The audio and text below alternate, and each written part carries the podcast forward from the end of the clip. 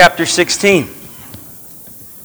And we finished off the, the prior chapter. Uh, and when we, we, uh, we left the last chapter, you know, was we, we entitled the, the last chapter, They Too Have Warts. And we studied how Peter, uh, even after he made this impassioned defense for the gospel, separating the gospel of Jesus Christ away from the, from the law of the Old Testament, the new law of grace, justification by faith alone, salvation. Uh, and as he made this impassioned defense, separating, separating the old from the new, well, we saw that within a year or two of that, he traveled to Antioch. And there, under the pressure of his pals from the Jerusalem church, his old Jewish pals, he reverted to his old ways and hung around with his Jewish pals at dinner, didn't eat with the Gentiles, and effectively eroded his testimony. And so we talked about the erosion of one's testimony with our, with our life. Even when you can be a spiritual giant, they too have warts. And then I said, and what about you? And what about me? And then we finished up with the story of Paul getting into an argument with Barnabas over taking John Mark, that was the cousin of Barnabas, with them on their next missionary trip. And the reason for that was that John Mark walked out on them on their first missionary trip. And I told you he was a 19 year old, he was a teenager, it was probably his first trip away from home. He probably was irked because he was close to his uncle Barnabas and saw that Paul had become effectively the titular head of the mission. For whatever reason, he left, and Paul did not forget it, and he got into an argument, and they split up. They split up. Uh, and so the, from now on, the missionary trips will not be Paul and Barnabas. Uh, Barnabas is going off in another direction to do missions. Paul is now partnering with Silas. Uh, Silas, also a Jew from the Jerusalem church. And so I put all this in context to you as we begin our second, our chapter 16 in Acts. And now they're about to begin their second major missionary trip. This is now Paul and Silas. Verse 1. He came to Derbe and then to Lystra. Derbe and Lystra were churches that he had visited before. He had had a wonderful time in Derbe and Lystra. Do you remember? That's where he was stoned to death.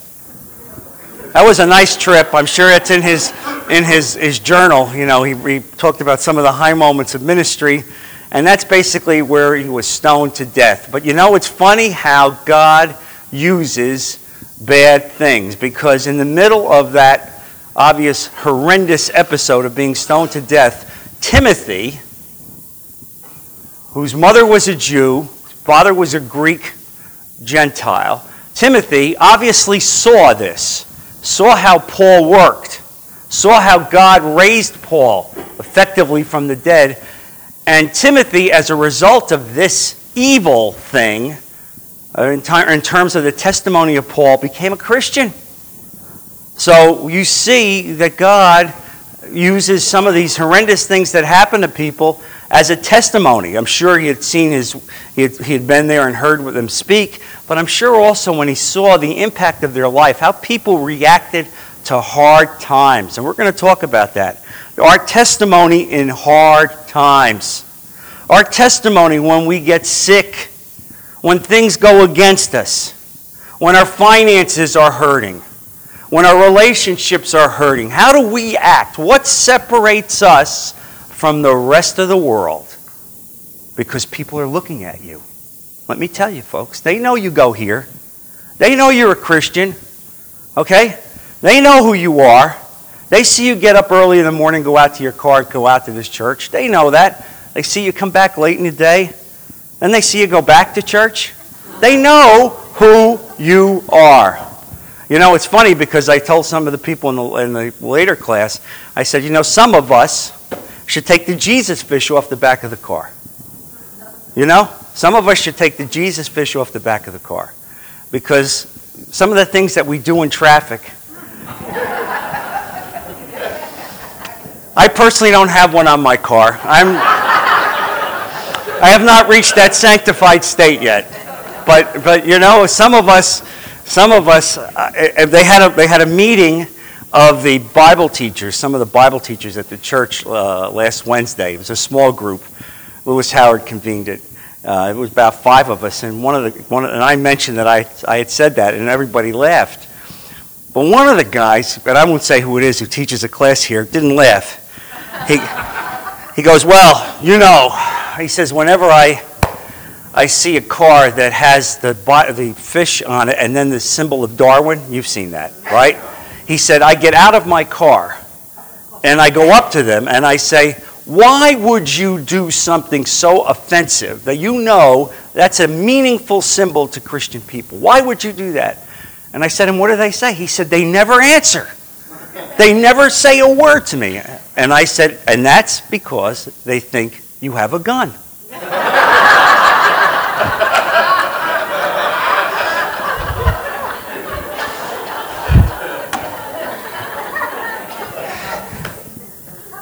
Uh, somebody bail me out. What's the symbol for Darwin? What, it's a fish walking uh, with feet, isn't it? I think it's a fish walking with feet.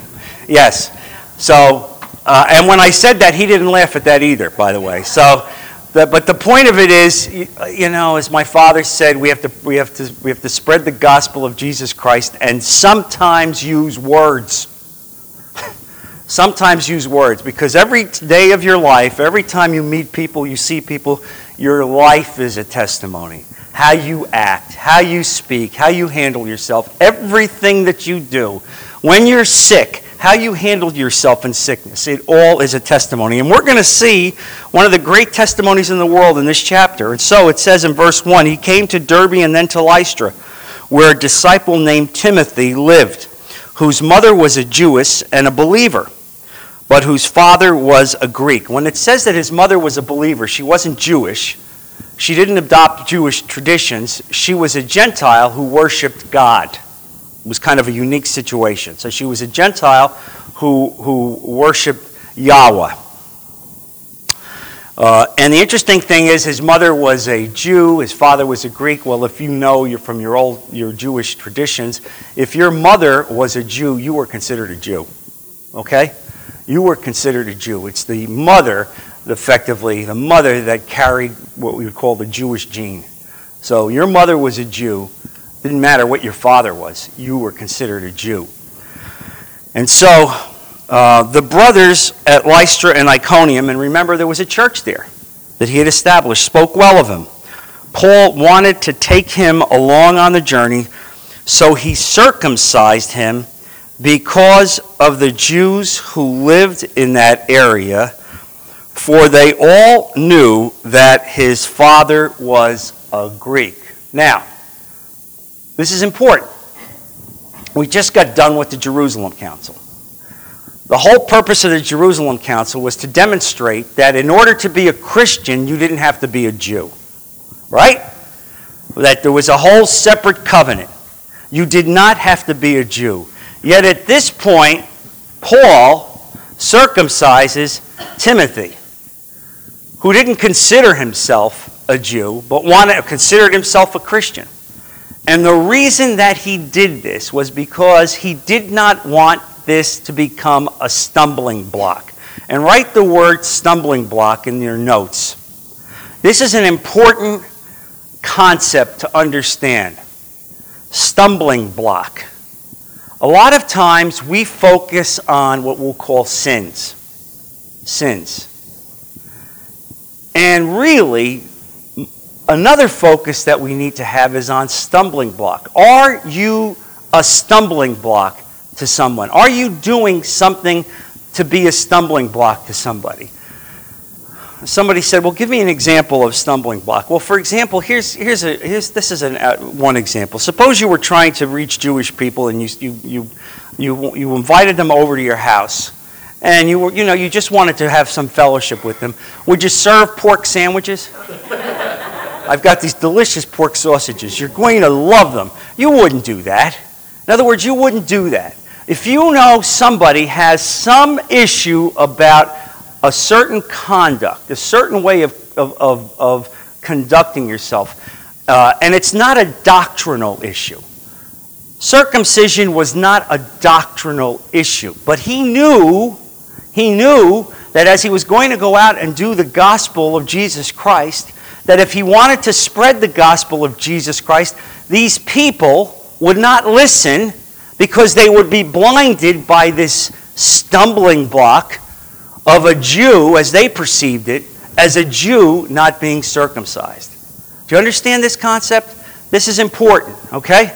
So, I mean, I put it to you, you know, we have to understand the art of compromise. We never compromise doctrine, ever.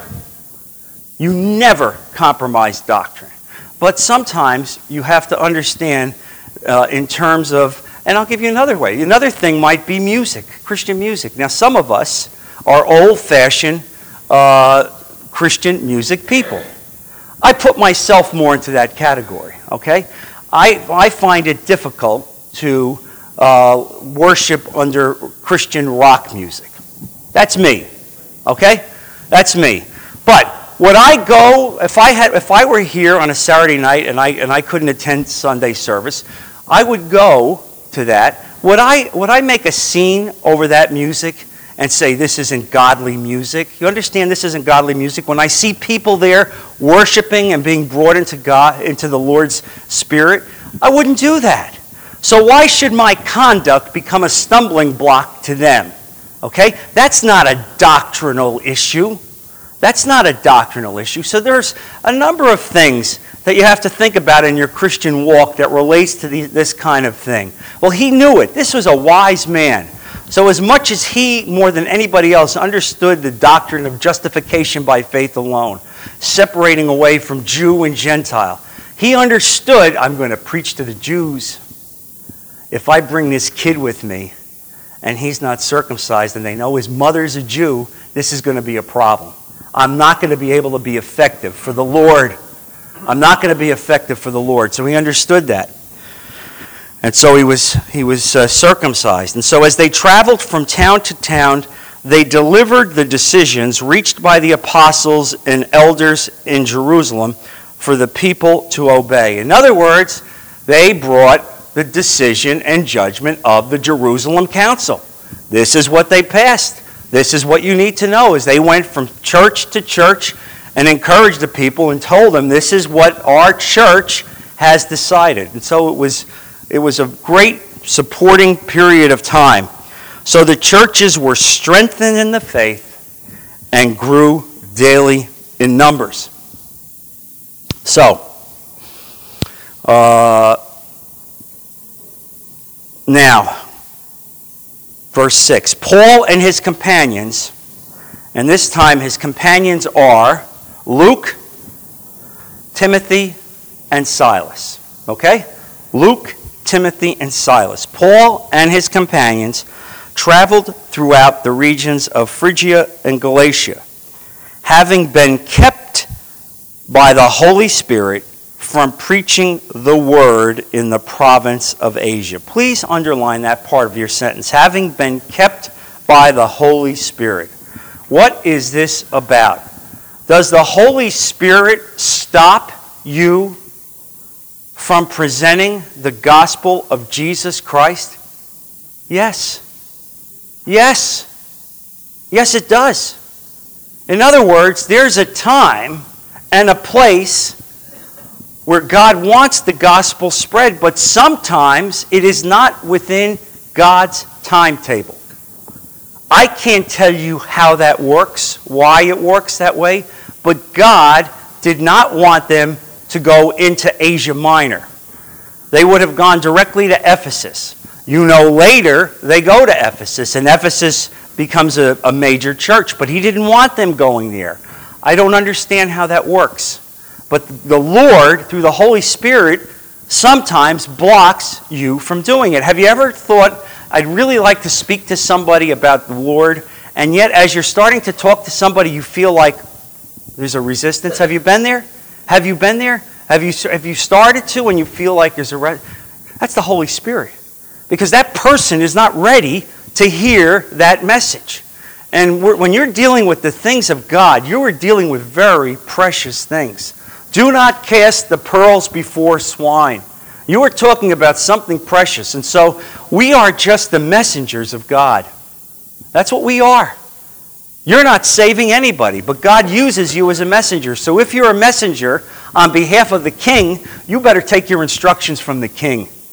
Because if you go out as a lone wolf and start saying, I think I'll go here and I'll go there, you are going to, you're going to be bereft of, of, of, of working for the kingdom of God. You're not going to have success, and probably it's not going to be a very uh, nice life situation for you as well. And so you see here that they prayed about it and God stopped them. Now you say, well, how does God stop them?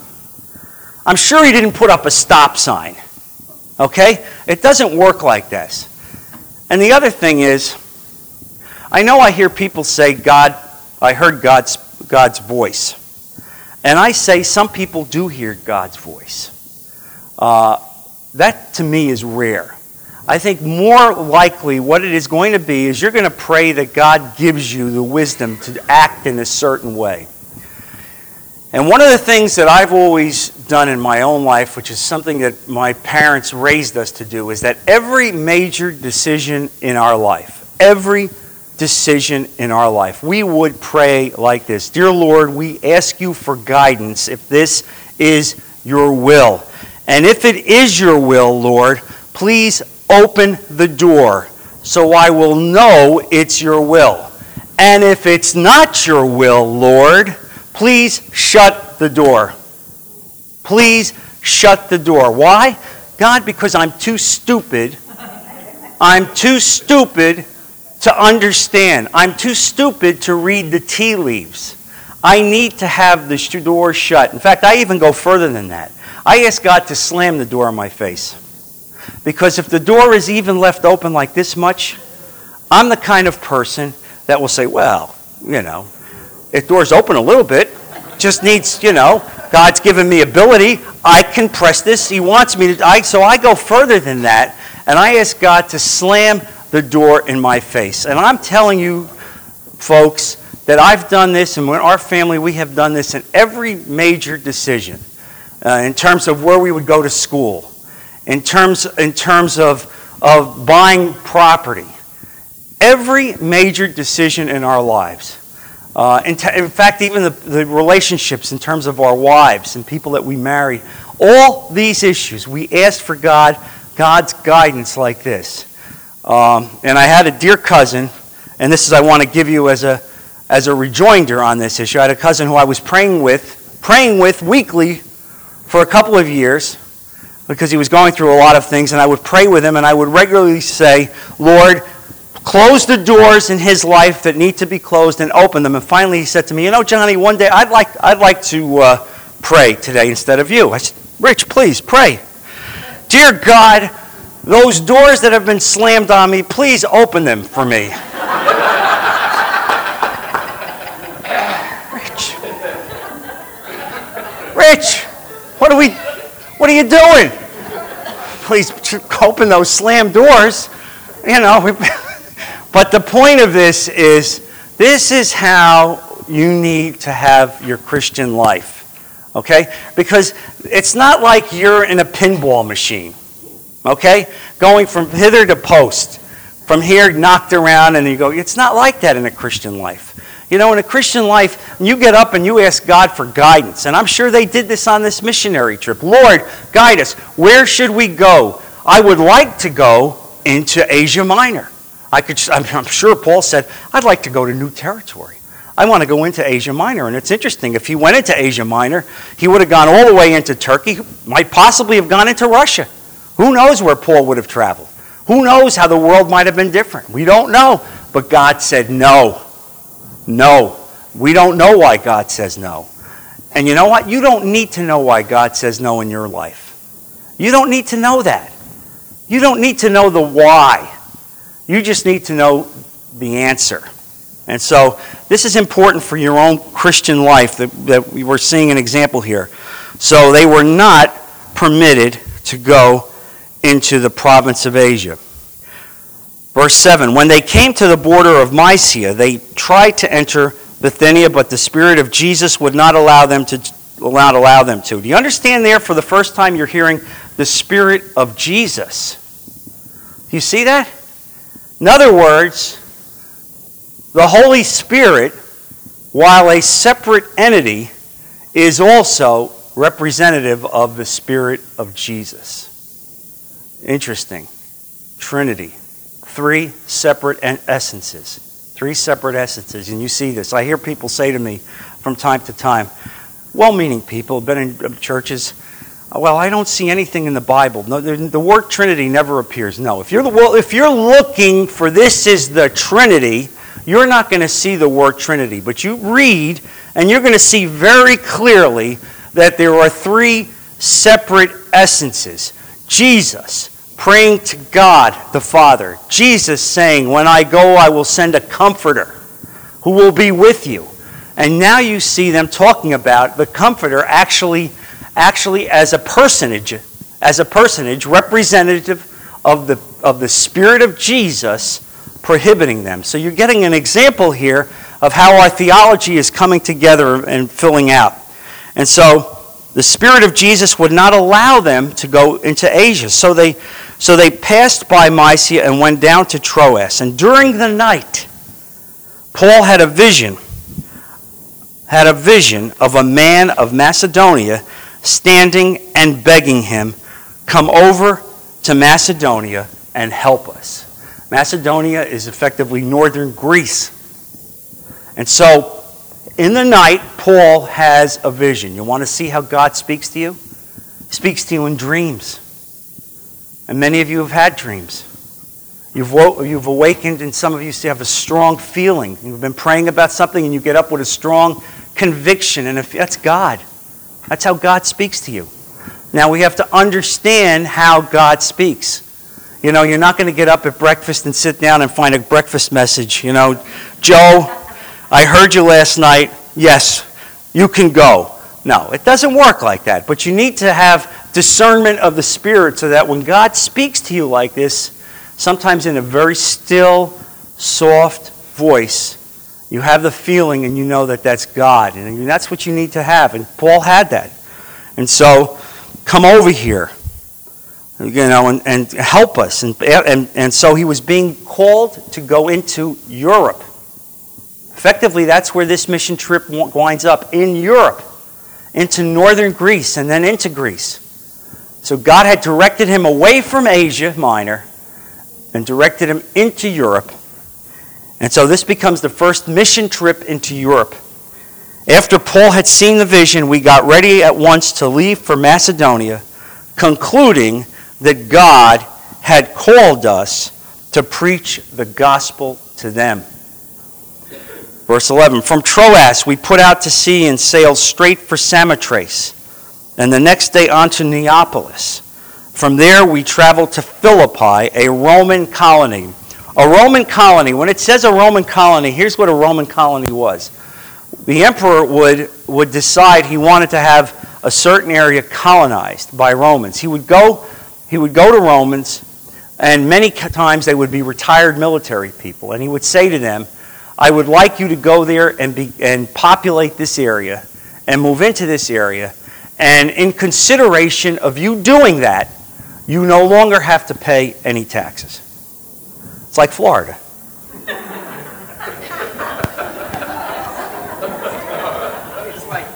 Florida.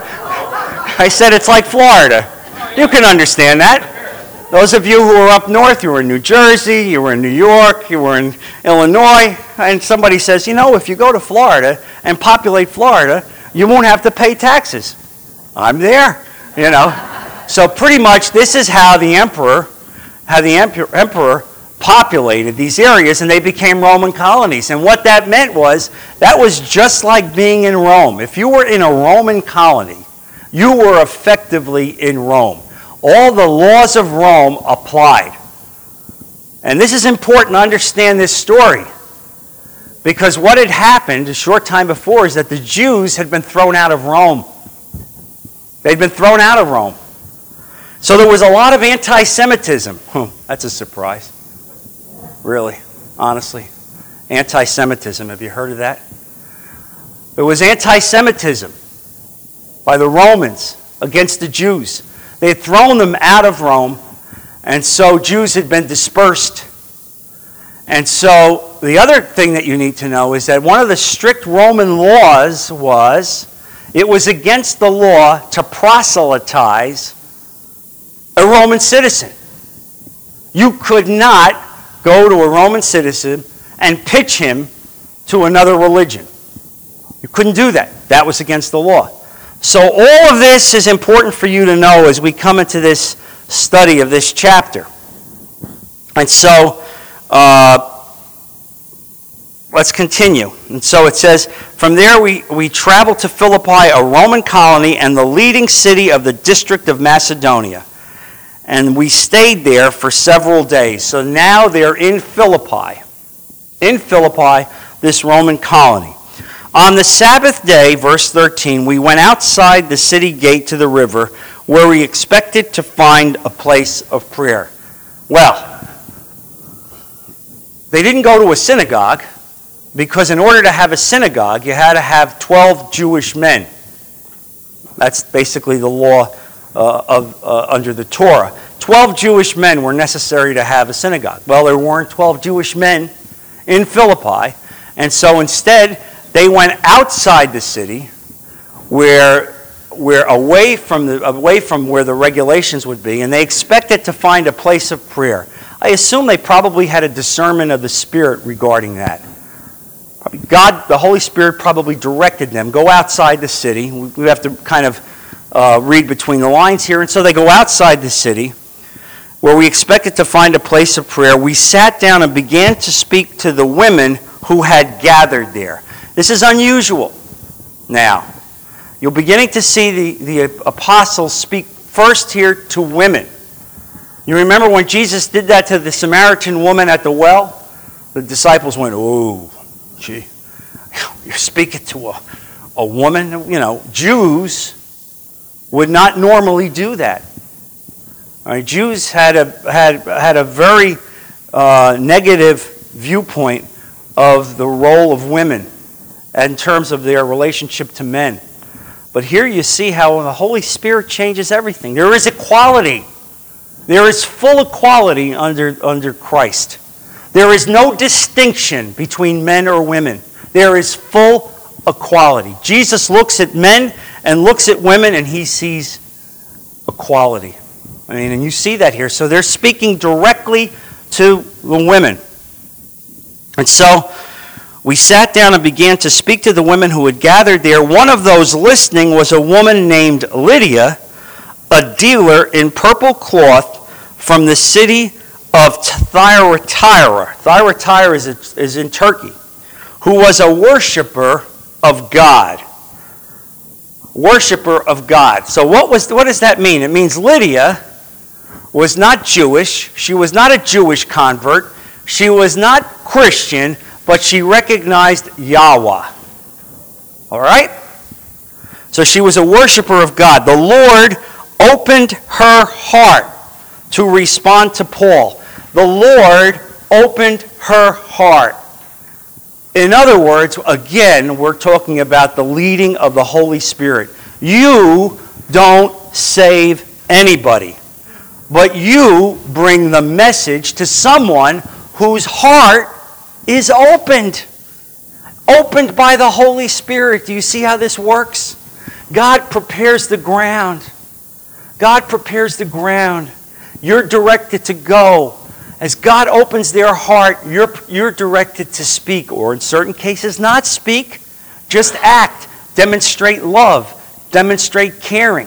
You go to visit somebody who's in a hospital who you're not really close to, but you go to a hospital because God directed you to go to a hospital. And see, as you're there in the hospital and you're visiting somebody, that person looks and says, Oh, this person just came here to visit me.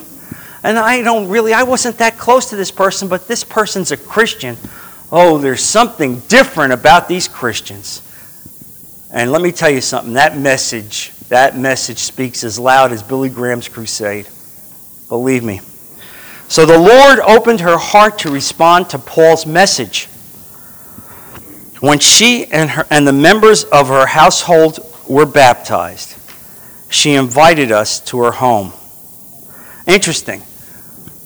She responded to Paul's message, and then the next sentence says, When she and the members of her household were baptized, she invited us to her home.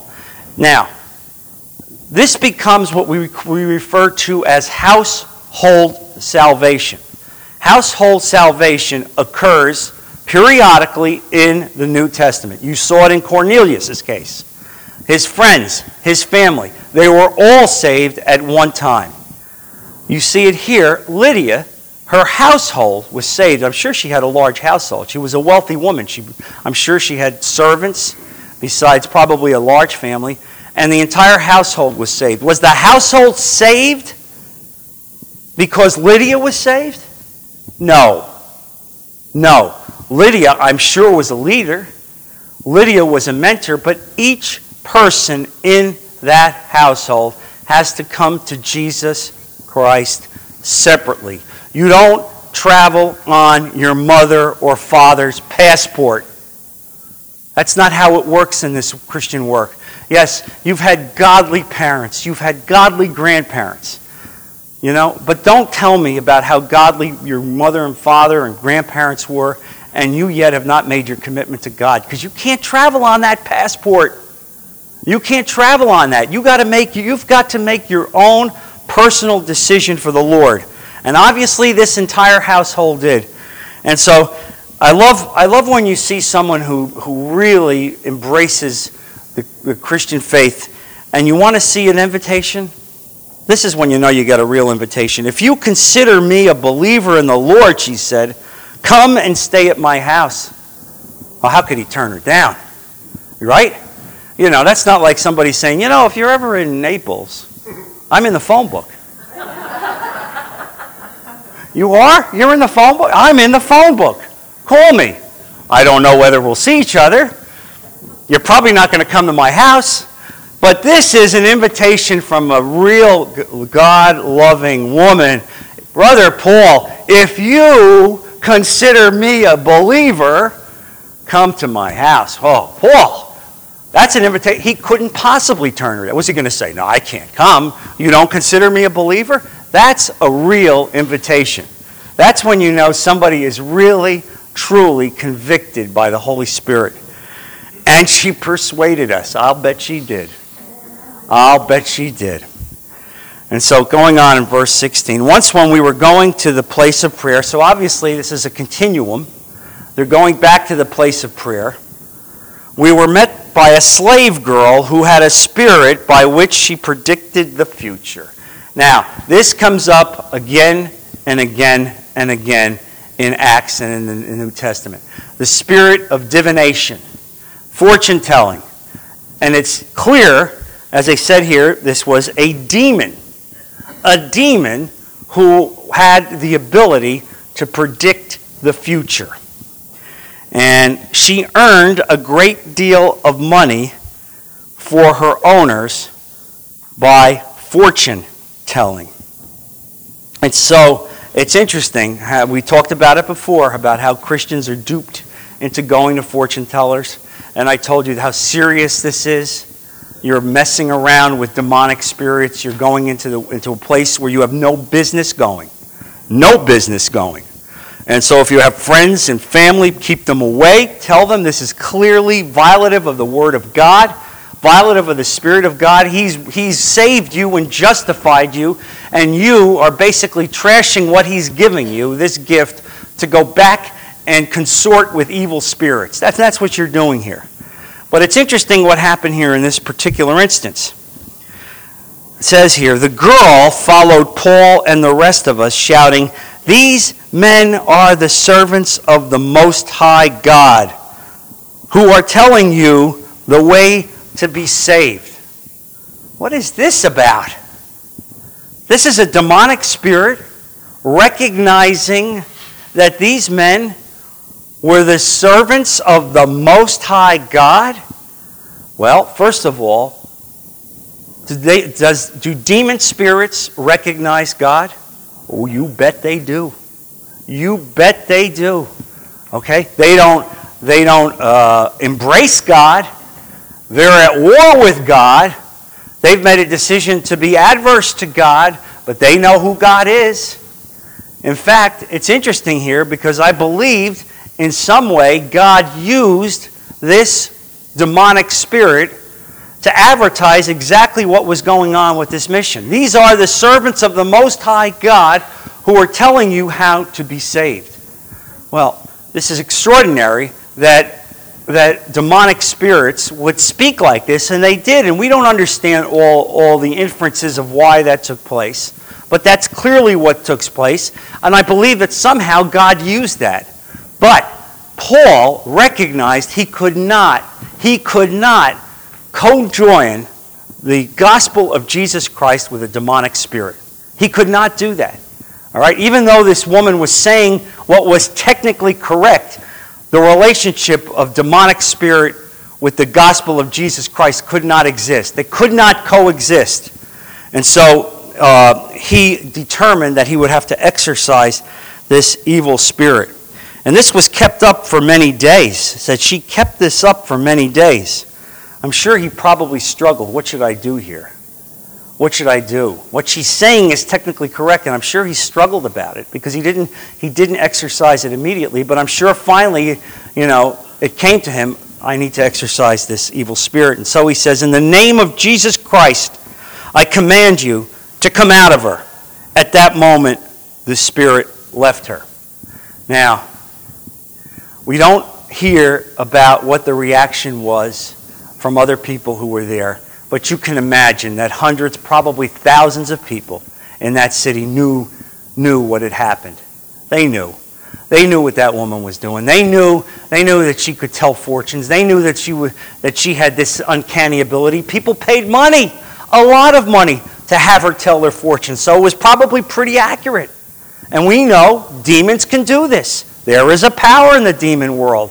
They can do that. Don't be surprised. You know, Satan is the king of this world. This is his domain. He has authority, he has power. He's not omnipresent, but he delegates to his minions. His minions have power. Don't kid yourself. When you see evil and you see evil being per- perpetuated all over the globe, these evil dictators, let me tell you something, folks. There is a demon right there in that office. Make no mistake about it. That's how Satan works and they have power and they have authority on this world, but they don't have authority over Jesus. They have no authority over Jesus. And so when this evil spirit was cast out, I'm sure this became a ministry, a testimony in Philippi. And so it says, continuing on, when the owners of the slave girl in verse 19 realized that their hope of making money was gone, how typical, huh? When their hope of making money was gone, they seized Paul and Silas and dragged them to the marketplace to face the authorities. There are only two places in the Bible, in the New Testament that I believe, where Gentiles, Gentiles beat and persecuted Paul. Both having to do with money. Here, and we're going to read about it later in Ephesus when it related to the Princess uh, Diana, I believe it was, and the effigies that were being sold. That's it. Money. Money. The root, the love of money, the root of all evil. And so here they were, even though there was a great miracle, it was the love of money that poisoned them. And so, continuing on, it says, They seized Paul and Silas and dragged them into the marketplace to face the authorities. They brought them before the magistrates and said, These men are Jews and are throwing our city into an uproar by advocating customs unlawful for us Romans to accept or practice. So, effectively, they were relying on the charge of proselytizing to Roman citizens they would have, you know, in terms of, of what they were doing, never mind the fact that they had just done some great miracle, they focused on that. And so, what happens next? The crowd joined in the attack against Paul and Silas, and the magistrates ordered them to be stripped and beaten. Now, Paul and Silas were both Roman citizens. Neither one of them at this point mentions, oh, by the way, you should know, we're Roman citizens. Because if they had done that, they would not have been allowed to be beaten. They would have needed to have a trial. You could not summarily beat a Roman citizen, you had to have a trial. And in fact, as a Roman citizen, you had a right of continual appeal, eventually, ultimately, to the emperor, believe it or not. Uh, and you will see Paul use that card later on in Acts because he wanted to get to Rome, and indeed he did get to Rome. Uh, but here's what's going on. He never mentioned it here. Well, you say, why didn't he mention it? Well, I think you'll see later why. Right now, he felt that God did not want him to mention that he was a Roman, Roman uh, citizen. And so, after they had been severely flogged, they were thrown into prison, and the jailer was commanded to guard them carefully. Upon receiving such orders, he put them in the inner cell and fastened their feet in the stocks. Let's get a picture of what we're dealing with here, okay? Imagine this Paul and Silas, they're serving God. All they're doing is they saw, uh, you know, they're, they're spreading the gospel of Jesus Christ, the message of love and hope and eternal salvation. And instead, instead they get beat. They are beat, and now they're put into the inner cell of the prison. And what that means is there was a cell reserved in the innermost part of these prisons for the most dangerous people. And if any of you ever had a chance to see a cell, a prison, in this period of time, let me tell you, folks, this is not like our federal penitentiaries. This is awful. I know people that have actually seen these places and have told me they're unspeakable. Generally, they're underground, they're horrible. And this was in the innermost prison, meaning way in the back. And not only was it way in the back in the innermost part, he still didn't care, needed more. He put their feet in stocks. In other words, you know what we're dealing with with stocks?